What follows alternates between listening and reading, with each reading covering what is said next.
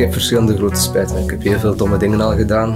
Ehm, vooral onder invloed van, van alles, van drank en drugs. En dan, ja, waar er achter heel veel consequenties van komen. Je dan heel slecht voelt over dat je, je denkt van ik had dat gewoon niet moeten doen, toch gedaan. Ik ben Johan Terrein en samen met Randal Kazaar maak ik een theatervoorstelling die Tot onze grote spijt zal heten. En die gaat over, ja, dat laat zich natuurlijk al raden, over het gevoel spijt. En om een beetje onderzoek te doen naar dat vervelende gevoel dat we allemaal kennen, maar liefst niet te veel willen hebben, ga ik met mensen spreken over hun grote spijt. En met die verhalen keer ik dan terug naar Randal om ze te bespreken en om te kijken of er inspiratie in zit voor onze voorstelling. Als je zelf een keer je verhaal wil doen in deze podcast, dat kan. Schrijf dan een beetje je verhaal neer en je spijtgevoel en stuur je bericht via mijn website johanterrein.com of via Instagram at johanterrein. Vandaag breng ik het verhaal mee van Cedric, een 20-jarige student sociaal werk die bijzonder grote spijt heeft dat hij zijn overvallers zelf heeft binnengelaten op zijn kot. Dit is tot onze grote spijt. Zet je weer op pad geweest Ik ben op pad geweest. en gesprokkeld verhalen over spijt. Gezuigd spijt uit de mensen. Ja, Ja, meestal als mensen bereid zijn om te vertellen, komt er nogal veel tegelijk, merk ik. ja, Wat op zich wel uitzonderlijk is, vind ik, of toch verrassend. Ik had verwacht dat het moeilijker zou gaan, omdat het toch een moeilijk te vatten onderwerp is. Merk ik wel dat wanneer mensen reageren, mhm. van oké, ik heb iets te vertellen, dat het dan vaak wel heel makkelijk komt of zo. En dat ze ook blij zijn dat ze het kunnen delen. kunnen vertellen, ja. Ja. Ja, de reden dat we dit onderzoek doen is toch een beetje om te weten te komen hoe je moet omgaan met spijt. Hè? Wat, wat het nut daarvan is. En, en, en ik denk dat de, meestal in onze samenleving we geneigd zullen zijn om te denken: ik steek dat hier weg. Ik ga er niet naar kijken. Ja, ik verteer het in stilte, Ja. als ik het verteerd krijg. Of ik vertel in elk geval naar de buitenwereld: no regrets, ik heb nergens spijt van. En het andere dat we zien, het andere extreem is dan eh, u erin gaan Oh, erin gaan wentelen, erin Ja. gaan zitten, in een, met een bad vol spijt rondlopen. Ja. En het aan iedereen laten weten. dat verzwelgen. Ja. Ja, Dat is ook iets wat we liever niet willen zien gebeuren nee, het natuurlijk. is waar, ja. Want ja, als je daarin zit in dat bad vol spijt, dan gaat dat zich koppelen aan, aan eh, negatieve emoties, komt in een soort depressieve toestand terecht, wordt slachtoffer van je leven. Ja, ja ik heb, eh, denk ik, gisteren ergens gelezen van. eh, dus het, eh, het drama van uw leven delen geeft een tijdelijke opluchting. Maar uw drama blijft wel. Dus meestal worden getroost of krijg, heb, je, heb, je een, heb je een gehoor. En dan is de zwaarte er even af, maar je hebt niet per se iets geleerd. Dat, dat betwijfel ik. Ja? Ja, dat betwijfel ik echt ten, ten volle. Eh, ik denk zeker dat zorgt voor die eerste opluchting. Maar door, door dat te formuleren, door er woorden aan te geven, hoort je zelf bezig, denk ik, en krijg je wel begrip over wat dat er zich in jezelf afspeelt. Enfin, ik denk dat het mogelijk is dat door het te delen, dat je eigen Inzicht. inzichten Ja, ja. sprokkelt onderweg. Absoluut, eigenlijk. En je maakt iets concreet wat eigenlijk van binnen abstract en wazig is. Ja, Dat is een verουitwendiging eigenlijk. ja, ja, ja. Ja, door te spreken schijn je een lichtje naar binnen. Ja, dat denk ik wel, ja. Oké, vind ik eh, een schoon zinnetje. Dus als je die twee extremen ziet, no regrets of verzwelgen, het bad vol spijt, dan is de vraag, het zal wel weer de gulden middenweg zeker zijn. Liefst, ja. Ehm, Eh, ja, spijt is levensfeedback eigenlijk. Hè? Uw, uw leven dat, dat, iets, dat iets vertelt. dus het is wel zinvol om daar even in te gaan of zo. Toch, ja. Pardon hè vrienden, je gaat erin moeten hè. Ja. Ja. Ik heb vandaag een verhaal bij van een jonge gast, 20 jaar, Cedric. Komt uit het Waasland, maar studeert in Antwerpen eh, voor sociaal werker. Hij zit in zijn eerste bachelor. Hij is dus iemand die graag mensen wil helpen, Ja. die het moeilijk hebben. Maar ik was te weten gekomen dat hij iets heeft meegemaakt, een incident zeg maar, waar hij bijzonder grote spijt van heeft. Oké, je hebt mijn aandacht. Dat was de bedoeling. Nu komt Cedric. 18 februari is dat gebeurd. We hadden afgesproken op het, eh, op het kot van een vriendin. Daar liggen drinken tot 12 uur. En dan wilden we naar de club gaan en ik had iets te veel gedronken, dus ik mocht niet meer binnen van de bouncer. Ik had toen al een, uh, een hele fles appelgenever op, samen met, met, nog wat drank. Dus ik was al heel dronken en dacht van oké, ik ga gewoon terug naar mijn kot gaan. Hier uh, op de Groenplaats kwam iemand tegen en die stopte mij en begon te praten en zo. En, uh, die, Iemand die je niet kende? Die niet nee. kende, nee. En die vrienden kwamen ze achter, achteraf, zo één per één zo aan. Opeens stond er acht man rond mij. En zeiden, ja, wilt jij mee drinken? En drank en zo. En ik dacht van, pff, nee, daar heb ik geen zin meer in. Maar die waren aan, aan het pushen om te doen. Ik dacht van, oké, okay, ja, waarom niet? Ik heb dan toen binnengelaten op mijn kot en daar heb ik heel veel spijt van gehad. Want die hebben mij, ja, ik weet niet, bekers gegeven met pure vodka en nog van alles in. Dat ik helemaal wegging, mij laten... Um, ja, smoren. Dus van, van joints en van assi. En dan, dus dat was daar in mijn badkamer. En die stond dan in de opening. Dus waardoor ik niet kon zien wat er gebeurde in mijn kot zelf. En die mensen hebben uiteindelijk hebben, die hebben geld gestolen, die hebben mijn gsm gestolen, die hebben schoenen van mij gestolen, uh, airpods, um, een horloge, twee Nintendo's en de spelletjes daarvan. Dus ik ben heel veel kwijt geweest. Ik was toen ook naar de politie gegaan, maar ik was helemaal slecht gegaan toen. En, uh, ben je in die toestand naar de politie gegaan? Ja, ik heb dan mijn verhaal ook gedaan, maar ik was niet volledig eerlijk. Ik had vooral schrik, denk ik. Stel dat die dan gepakt worden, dat dat niet te erg zou zijn. Want die weten mijn kot wonen. Stel nu dat ze dan toch nog afkomen, dat die gepakt worden, die weten, ja, dat is van die gast. En ze breken mijn deur binnen. En dat werkt natuurlijk niet. En dan uh, ja, naar huis gegaan. Uh, ik had dat toen ook niet volledig eerlijk gezegd, het hele verhaal daarvan. En mijn vader, ja, die, die, die, ja, Um, die schoot in een colère, zeg maar. Die is een heel opvliegend persoon ook. Die is heel, heel kwaad geworden op mij. Die heeft mij half in elkaar gestampt toen. Ik heb drie dagen niet even kunnen wandelen, omdat ik niet volledig eerlijk was geweest tegen hem. Uh, ja, de band tussen mijn familie is, veel verslechterd sinds toen ook. af toch naar de politie gegaan, het volledige verhaal gezegd. Um, van, ja, dat ik eigenlijk afgeperst ben geweest, dat die mij van alles gegeven hebben. Uh, waar ik ook niet deftig meer kon nadenken. En, want die hadden een bankkaart van mij gestolen. En die hadden gekoppeld aan hun eigen gsm. En die hebben daarmee 1600 euro van mijn rekening kunnen afhalen. Dat is al het geld dat ik nog over had voor mijn kot. Mijn kot af te betalen. En uh, ja... Ik durfde geen nee te zeggen. Ik had dat beter wel gedaan toen. Uh, omdat ik bepaalde dingen niet wil afgeven en dat we allemaal pushen. Die waren allemaal aan het duwen naar mij. Ze je moet dat doen, je moet dat doen. Er is één gast bij die met een mes rondliep. Dus ja, dat ik heb aan moeten toegeven. Die hebben ongeveer vier uur gezeten zelf. Dat heeft vier uur geduurd? Ja. Wat is er in die vier uur allemaal gebeurd? Ja, ik weet zelf niet goed meer wat er allemaal gebeurd is die avond. Want die zijn blijkbaar um, naar Boeghout gereden. Ja, twee taxis besteld via mijn kaart. En dan daar allemaal geld liggen afhalen en van alles doen aan twee tankstations. Gelukkig kunnen dat zien waar die zijn. Dus de politie is daarmee bezig. En ze hebben al foto's van die mensen al gezien. Ik heb er al een paar van kunnen herkennen. Dus ja, ik hoop dat dat, dat, dat goed komt. Stevig avontuur. Ja. Al iets te veel stevige avonturen gehad de laatste jaren. Die stoppen met drinken misschien. Misschien helpt dat. Amai, Cedric. Pittig verhaal, hè?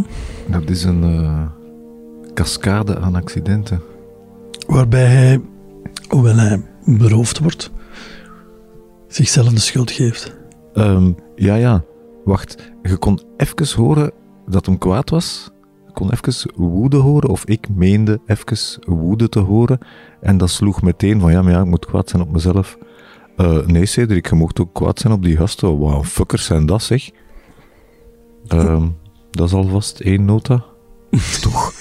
Inderdaad. Allee, nee, ja, dan mocht daar volmondig kwaad op zijn. Het is niet omdat je naïef bent dat er van u misbruik moet gemaakt worden. Maar hij was niet alleen naïef natuurlijk, hij was ook stomdronken. Ja, en dat viel ook wel op. Hij wist het eigenlijk. Hij had een voorgevoel. Hij had een voorgevoel en we hebben dan nogal zo... Je krijgt spijt als je niet trouw geweest bent aan jezelf. Hè? Aan je voorgevoel dan? Ik was me even aan het voorstellen, dus die moment dat je daar staat op dat plein een beetje wazig en er komt iemand naar u en dat is niet ongezellig, maar je hebt eigenlijk niet zoveel hoesting meer, maar je laat je overtuigen en dan komen er zo nog een paar bij. Dan zou je eigenlijk nog ergens in jezelf de kracht moeten gevonden hebben om te zeggen, fuck it, guys, uh, ik ben weg, merci, amuseer je nog, of ik weet niet wat. Maar ja, dat is ook al veel gevraagd als je ver heen bent. En als er acht man rond jou staan. Ja, ja, ja, ja, ja. Ik weet niet of ik zo moeilijk zou zijn op zo'n moment. Eh, Ik 9 kansen op 10 niet. 9,9 kansen op 10 niet. Maar dus stevig incident in het leven van Cedric. ehm, en de vraag die ik hem natuurlijk stelde was: waar heb je nu precies spijt van? Aha. Ehm, dat ik elke keer zo, zo dronken ben en dat ik zo domme dingen dan doe. Want dat drinken is ook voor mij een, eh, een copingmechanisme om een beetje weg te vluchten uit, uit de realiteit, zeg maar. En ik vind dat leuk om dronken te zijn, maar ik weet ook dat ik gewoon heel domme dingen doe als ik dronken ben. Ik heb ook ik heb ADHD, dus dan de impulsiviteit is ook maal 100. Dus daarmee, dus daar heb ik dan ook grote spijt van en dat ik die mensen ook heb binnengelaten. En dat ik dan niet volledig eerlijk ben geweest tegenover mijn vader. Waardoor eh, alles een beetje ook ja, naar de kloten is gegaan. Dus de relatie met, met uw familie is op dit moment niet echt bijzonder goed. Nee, nee. Alleen met mijn mama nog. Maar ik heb al heel, het, is al, het is al een heel lange tijd dat dat, niet goed gaat. Dat is al van sinds ik 12 jaar ben. Dat ik bijna elke dag ruzie heb met mijn papa. En dat kan om heel kleine dingen gaan en dat escaleert altijd. Dat was één keer. Het was 6 uur ochtends, ik moest naar school vertrekken. En ik was cornflakes aan het eten. En ik was mijn melk aan het uitscheppen met de lepel. Ik ik vind dat lekker, dus doe dat gewoon graag. En eh, mijn papa kwam terug van het werk en die werd kwaad omdat eh, dat die lepel lawaai maakte. Dat is een gigantische ambras daarom voor. Geen deftige reden ook niet. Dus ik ben ook niet graag thuis. Maar toch niet als hij er is.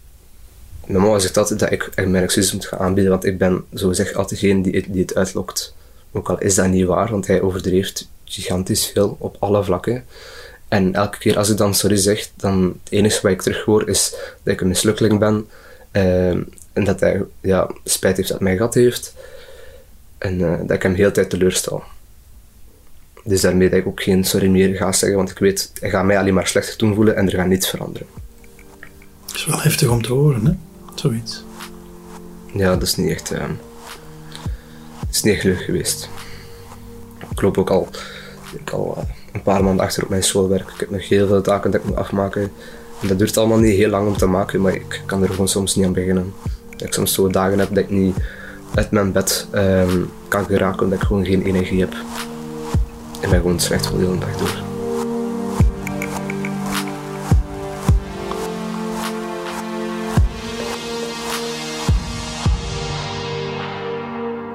Er gebeurt zoveel dat u, moet ik zeggen, eh, uw mentale energie raakt gewoon op.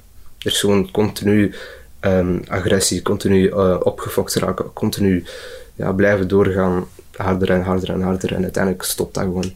Op een bepaald moment blokt je alles af. En je blokt ook letterlijk alles af daarmee dat ik ook ga drinken, want dan komt dat terug los. En dan ben ik hele dagen dat ik gewoon niets voel en gewoon heel depressief in mijn kamer zit. En dat mensen zeggen, ja, kom mee buiten. En dat ik gewoon ben van, nee, want ik moet dit doen, ik moet dat doen, maar ik heb ja, gewoon echt geen energie om buiten te komen. Als ik jou vraag waar je spijt van hebt, dan zeg je toch in eerste instantie het feit dat ik zoveel of vaak drink. Ja. Ik ga bijna elke dag gaan feesten. Als het gaat om toch nog iets te voelen. Ja, gelijk dat ik gezegd heb, ik doe heel domme dingen als ik dronken ben. En dat is gewoon, dat is niet leuk, ook niet voor de rest rond mij. En dat kan heel vaak gebeuren als ik dan heel dronken ben, er zo iets, iets, klein, iets heel kleins gebeuren, iemand zegt iets tegen mij, volledig goed bedoeld, en dat ik dat volledig anders opvat. En dat ik gewoon, dat alles zwart wordt en dat ik gewoon iedereen wegduw van mij, mensen beginnen te slagen. En zo heb ik al veel vrienden en vriendinnen al eh, veel pijn gedaan ook.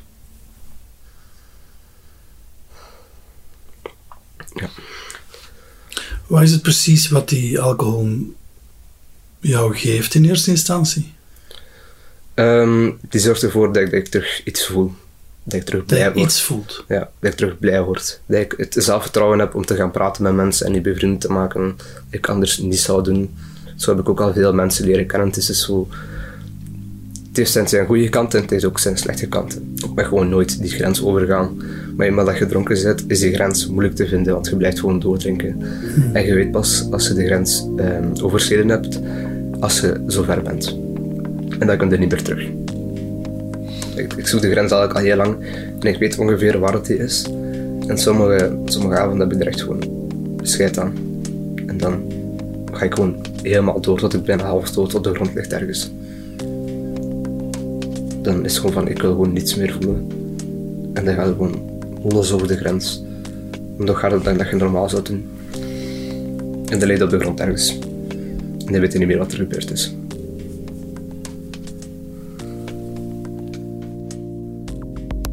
Ja, dat is wel. Ik zit, zo, ik zit zo mee te voelen. En ik herken zoveel precies. Alleen niet zo, ik heb geen, eh, geen ervaring met drank als vlucht of zo, maar Het willen vluchten, herken je wel. het willen vluchten ken ik heel goed. Het, eh, het moeilijk functioneren ken ik heel goed. Ja, en hij zit, maar hij zit nog helemaal erin, hè, Volledig. in de knoop. Ik voel ook wel eh, veel. ehm, ah ja, ja, ik ben kwaad op die, op die vader. Mhm.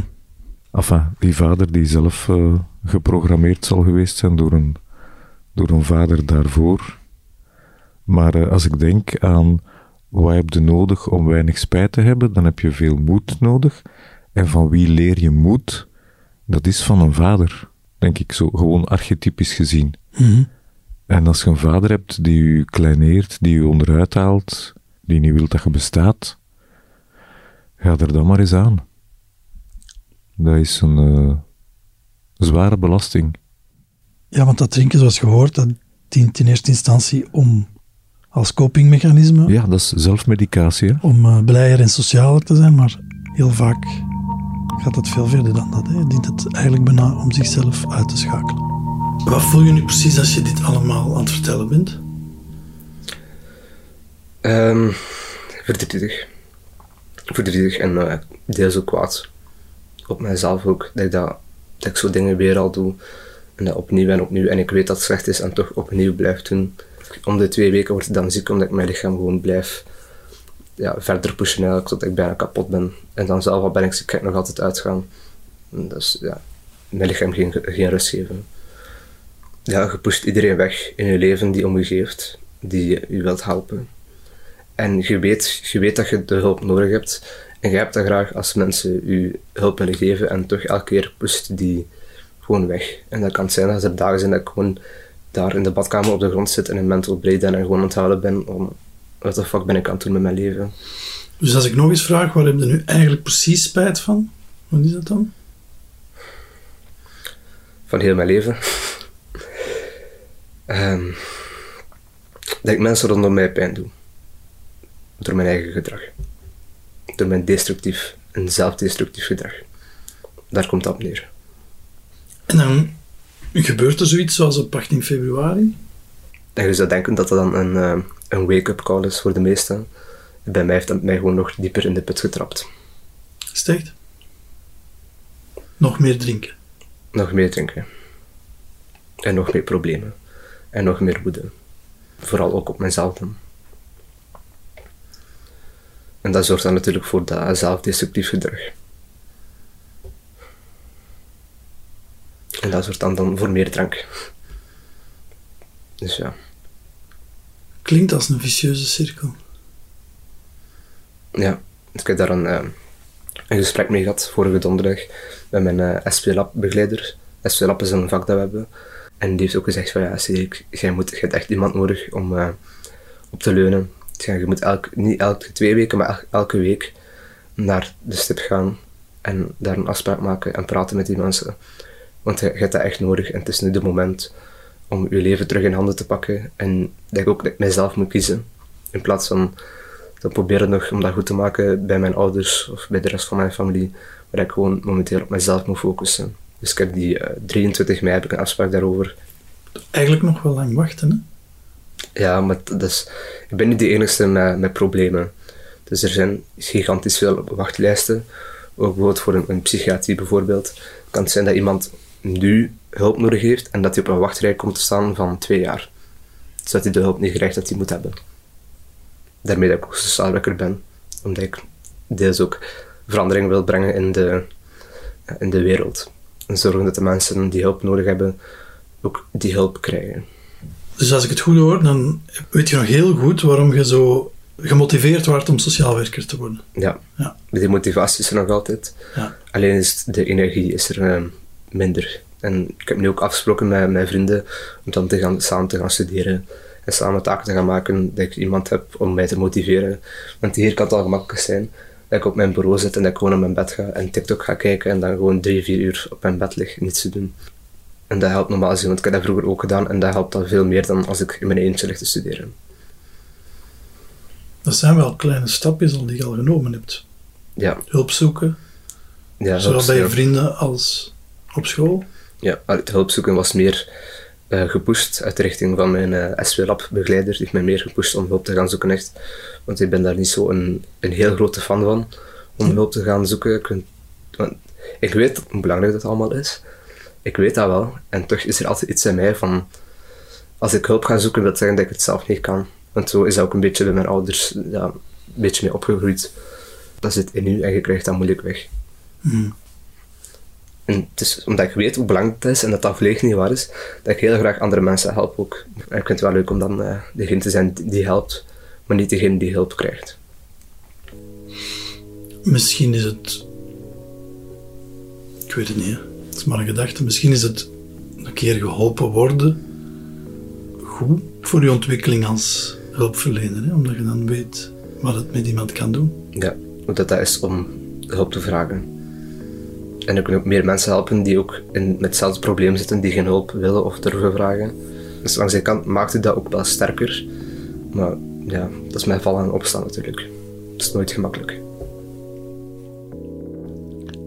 De stap naar hulp is niet gemakkelijk, Nee, ik kan dat helemaal volgen. omdat de hulp nogal lang op zich laat wachten, maar ook omdat het op zich niet evident is. En ook omdat als je hulp vraagt, is het een bewijs dat je inderdaad waardeloos bent. Enfin, hè? in het eh, onderbewuste overtuigingssysteem. Ja. Nu, ik denk wel, als ze maar doorgeraakt, gaat dat een hele goeie worden. Hè? Dat denk ik ook, ja. Ik, ik geloof dat ook echt, dat, dat hem dat zal helpen om een betere hulpverlener te worden. Ja. Maar ja, zover is het allemaal nog niet. Zover is het nog niet, nee.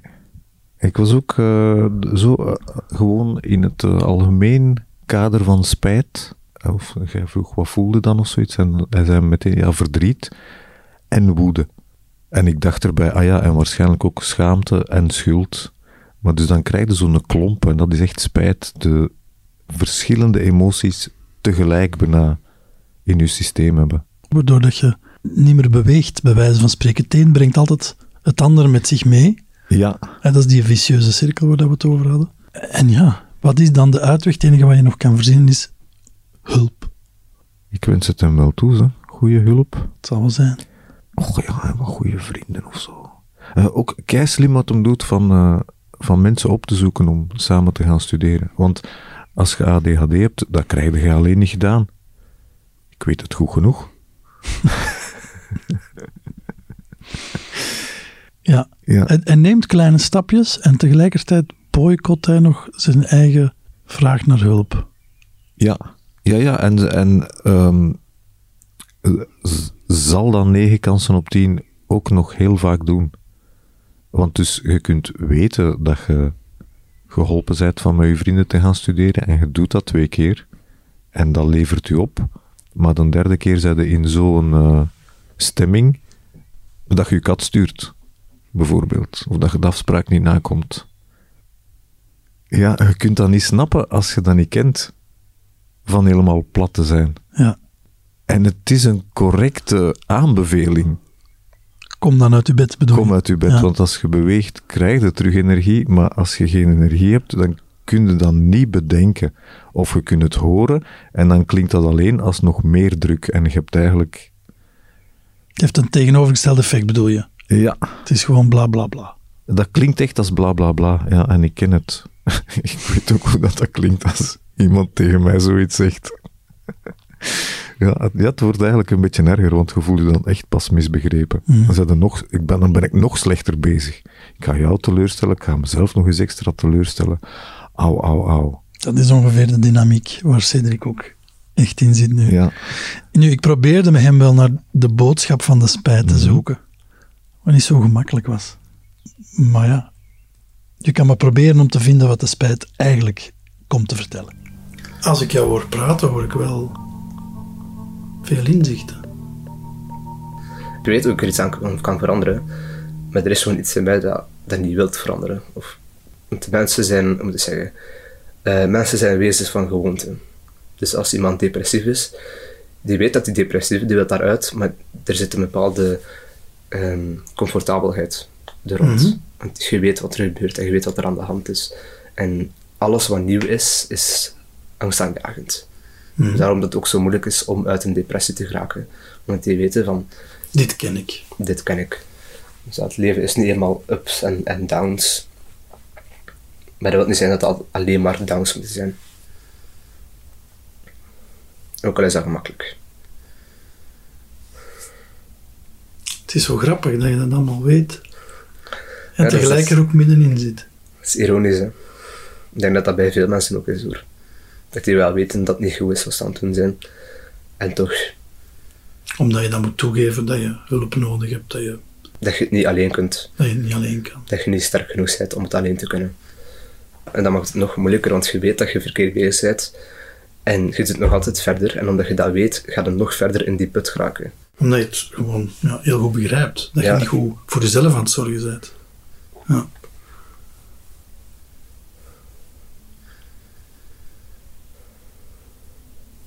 Is dat dan niet eigenlijk de spijt? Dat je zo beseft dat je zo slecht voor jezelf aan het zorgen bent? Dat zit er ook wel bij, ja. Want ik weet dat ik slecht voor mezelf aan het zorgen ben. Probeer eens van 0 tot 10 een, een, gewoon, ben curieus, eh, een, een, eh, een cijfer te plakken op hoeveel spijt dat je ervaart. Toch wel een 9. Dat is heel veel spijt. Er is geen enkele dag dat het er voorbij gaat dat ik er niet aan denk. Van hoe slecht ik bezig ben. En hoe dom dat ik aan het doen ben tegenover alles en iedereen. En gewoon in mijn eentje lig af te zien. Als je vanuit gaat dat spijt u iets wilt komen vertellen over wat belangrijk is voor u, hè? wat is dan de boodschap van de spijt? Wat komt u dan eigenlijk zeggen? Hou je vrienden bij. De goede vrienden toch.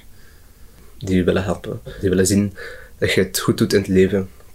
Dus eigenlijk zegt u spijt, laat hulp toe. Ja. En nu is gewoon alleen ik die nog de hulp moet aanvaarden en moet binnenlaten. En daar zit zo het, het, het, blok, blokpunt terug. Ja. En toen ik dan vroeg, eh, wat zouden we daarvoor kunnen doen? Zeiden, ehm, ik zou met mijn vrienden daarover kunnen praten, over hoe ik mij voel. Mhm. Dat is iets wat je nog niet gedaan hebt. Gewoon nuchter is dat moeilijk om daar echt over te praten. En om je open te zetten en om op een, een zo gezond mogelijke manier te communiceren. Zijn er nu onder invloed? Nee, nee, die ben ik niet onder invloed. En nu kunnen we er toch ook redelijk over praten. Ja, dus ook, dat is mij een, want jij bent een vreemdeling voor mij.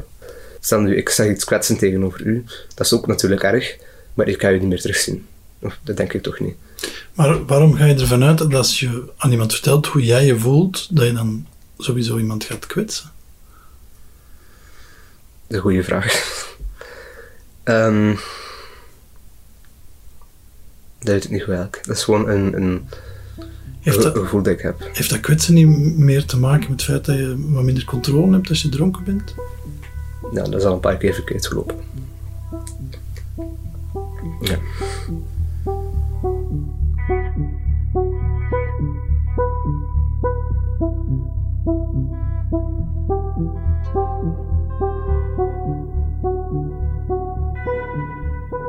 Ik ben bang om, om te falen, zeg maar. Om te falen in het herstel. Ja. Want ik ben zo'n persoon als ik dan ergens ja, in, in falen of zo, dat je daar heel veel stress van kan krijgen. En dat kan, dan heb ik dan de schrik dat dat mij nog dieper gaat brengen. Dat ik weet van ja, we zijn bezig met herstel en misschien kan ik niet hersteld worden. Misschien zit het erg bij mij dat dat gewoon niet gaat. En dat zijn dan allemaal gedachten die dan rondkomen in je hoofd. Maar het alternatief, als je het niet probeert, is sowieso niet herstellen. Ja, maar dat weet je. Je Dat weet, is je veilige stuk. je weet de uitkomst daarvan. Ja. Dat is niet verrassend, je weet wat er gaat gebeuren. Zelfs als je een soort van 9 op 10 ervaring hebt qua spijt elke dag, wat toch een hele grote vorm van spijt is, Ja. is dat nog comfortabeler dan de weg naar de uitgang zoeken, naar hè, Ja. de uitgang uit het probleem. Want dat lijkt comfortabeler. Dat lijkt comfortabeler. Omdat dat, ja, je zit dat gewoon. En een gewoonte is makkelijk om vol te houden. Maar iets nieuws. Iets nieuws is altijd moeilijk. Ja.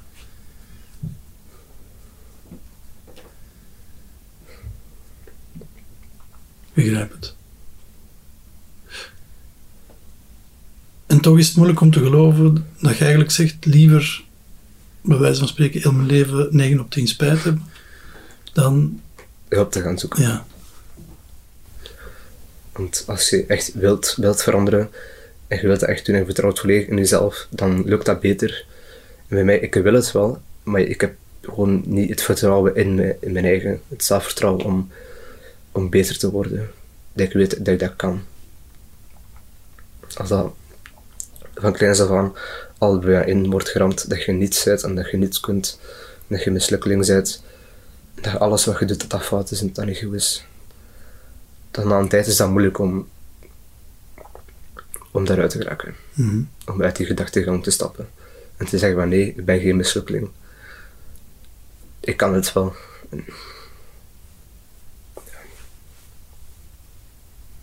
wat is eigenlijk de reden dat je beslist hebt om dit gesprek te doen? Waarom niet? Ik heb veel dingen waar ik spijt over heb. Ik heb veel dingen waar ik over kan praten. Het is gezond ook om over die ervaring te praten. Dus ik dacht van ja, waarom niet? Doe gewoon. En misschien dat ook mensen helpt. Die misschien ook in dezelfde probleem zitten. Of dezelfde mentaliteit hebben. Om te weten dat die niet, eh, dat die niet alleen zijn. Op dat vlak. Cedric. Ja, dus nu staan de tranen mij in de ogen.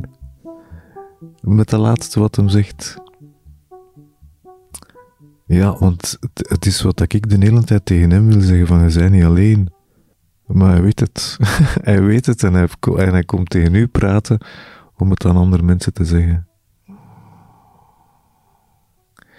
En het is nog maar twintig jaar, hè? De meeste spijt die ik al gehoord heb in ons traject maakt een langere boog. Dus ik vind dit wel, ja, nieuw en ik weet nog niet hoe dat ik er mij moet toe verhouden eigenlijk. Allee, ik bedoel, over andere soorten spijt kan ik makkelijker reflecteren of iets over zeggen. En dit is zo, wauw, zo rauw, direct. Het is spijt dat hem ook nog eh, ja, dieper in de put heeft geduwd in eerste instantie.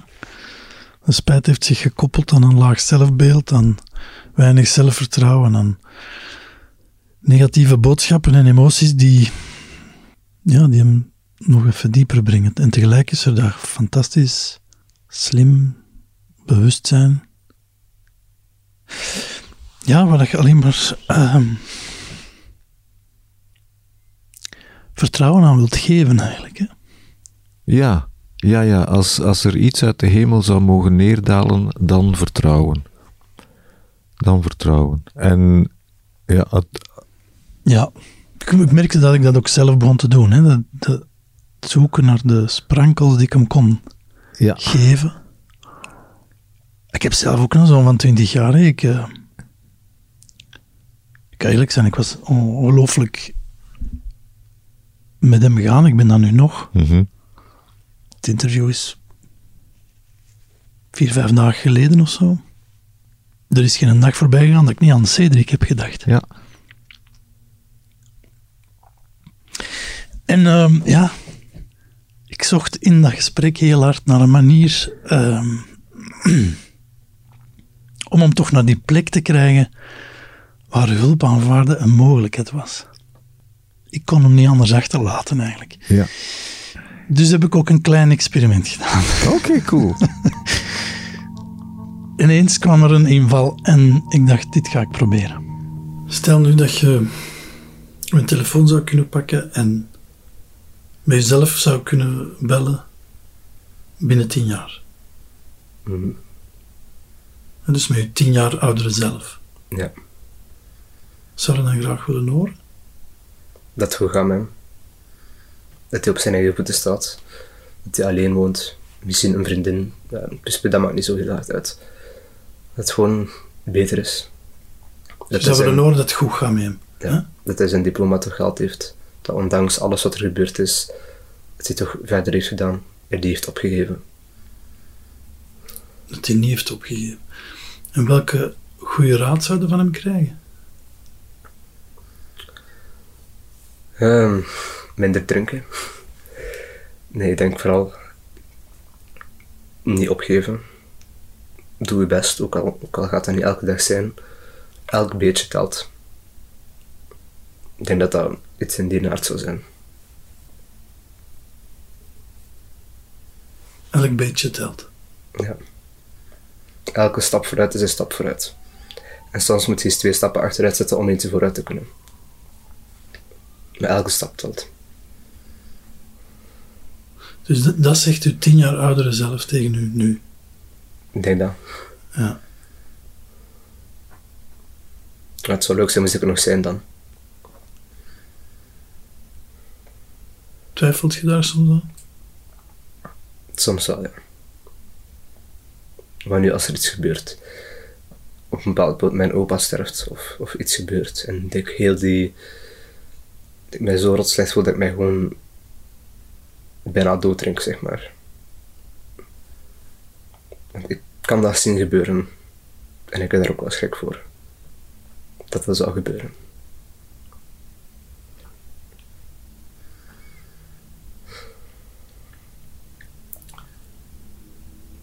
Misschien moet je dan toch nog eens even terug met uw tien jaar oudere zelf spreken.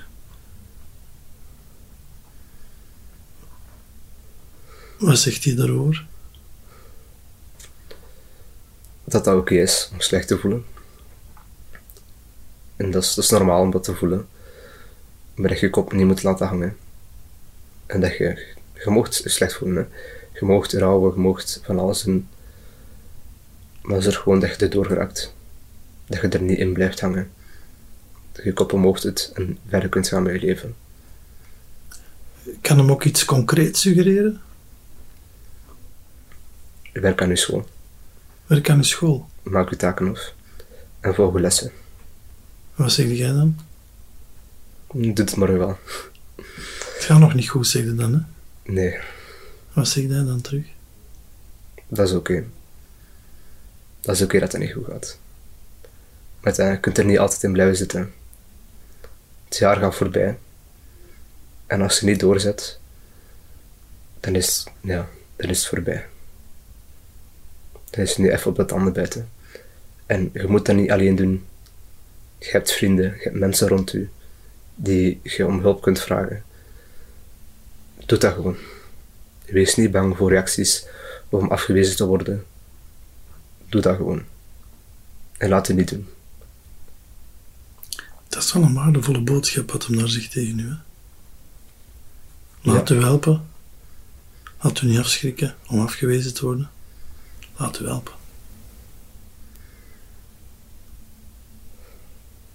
Het is oké. Het is niet erg om hulp nodig te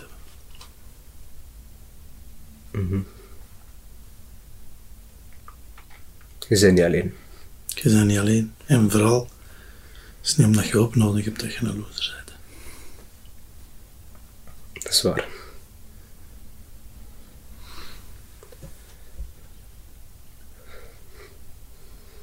Hoe is dat om jezelf zo eens tien jaar ouder gehoord te hebben?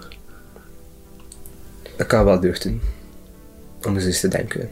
Want staan nu over tien jaar. Wat er allemaal aan de hand zou kunnen zijn. En dat ik beter ben. En dat is wel ook leuk om dat in te beelden. En dat kan ook misschien motivatie geven. Om dan toch verder te doen. En niet op te geven.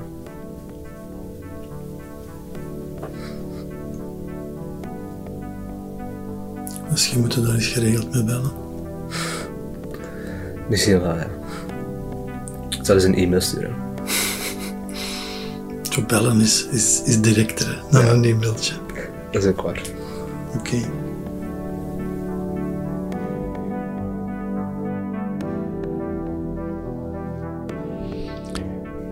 Zet hem in de kamer.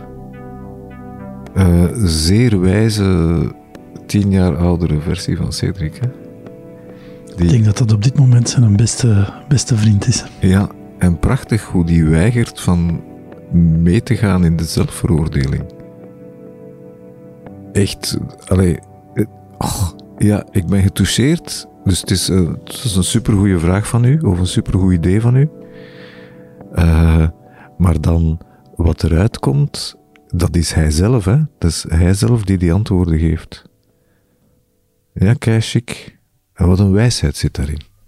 Ja, het zelfinzicht was er al en ik hoop dat hem het nu, door het zichzelf zo bemoedigend toe te spreken en mild ook, hè, om door te zeggen het is oké om slecht te voelen.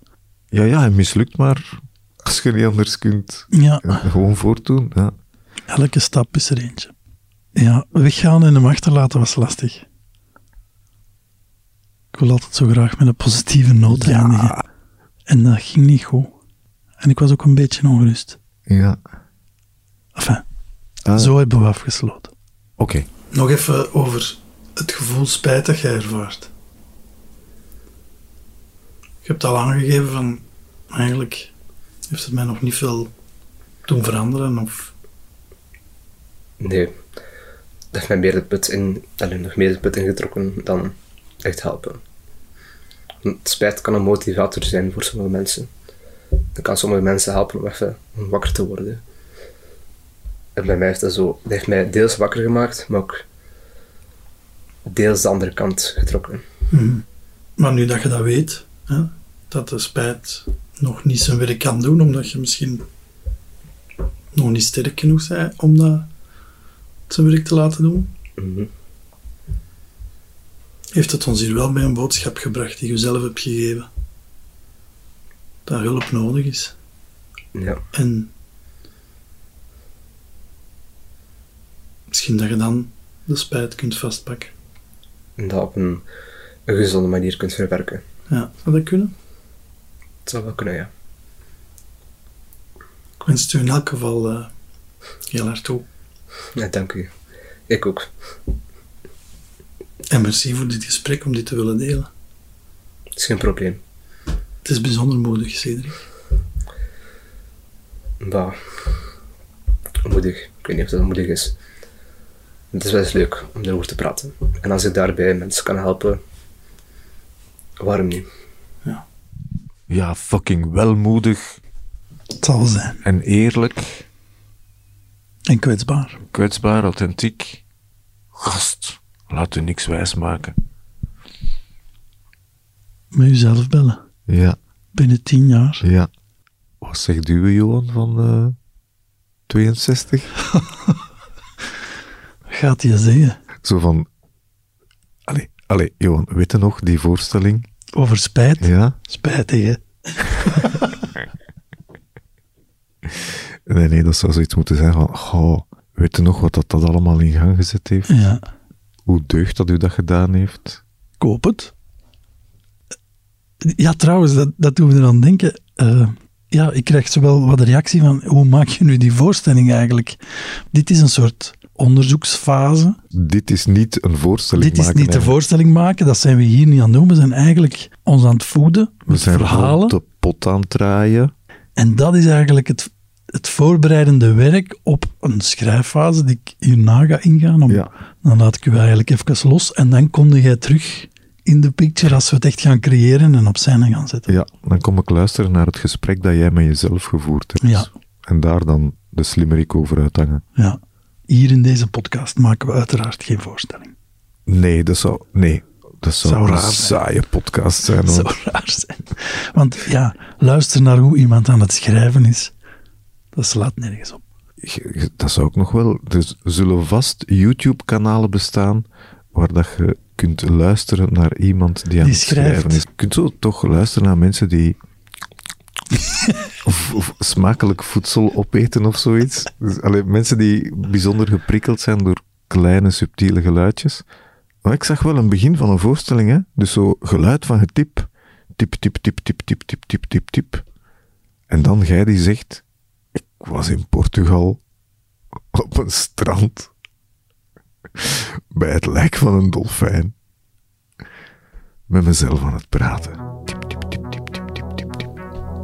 Je geeft gewoon al het begin van mijn Maar ja, voorstelling weg. nee, nee, een, een mogelijk, Mogelijk. beeld. Kom naar de voorstelling kijken om te zien of het dat geworden is, of toch dat ding met Johan die uit een spijtkotje stapt met zijn broek nog op zijn knieën, mensen. Oh my god, Randall, waarom ben ik met u aan dit avontuur begonnen? Dit was tot mijn grote spijt, tot onze grote spijt. Een bijeengebabbeld onderzoek naar het gevoel spijt. Als je deze podcast wil blijven volgen, abonneer je dan. Ken je mensen die dit ook wel leuk zouden kunnen vinden om te beluisteren? Wel, deel het met die mensen. En als je deel wil uitmaken van dit project met jouw verhaal, stuur dan een bericht via het contactformulier op johanterrein.com. Op die website zal je ook alle informatie kunnen vinden wanneer de voorstelling klaar is om te komen kijken. Dus blijf in contact en tot een volgende keer.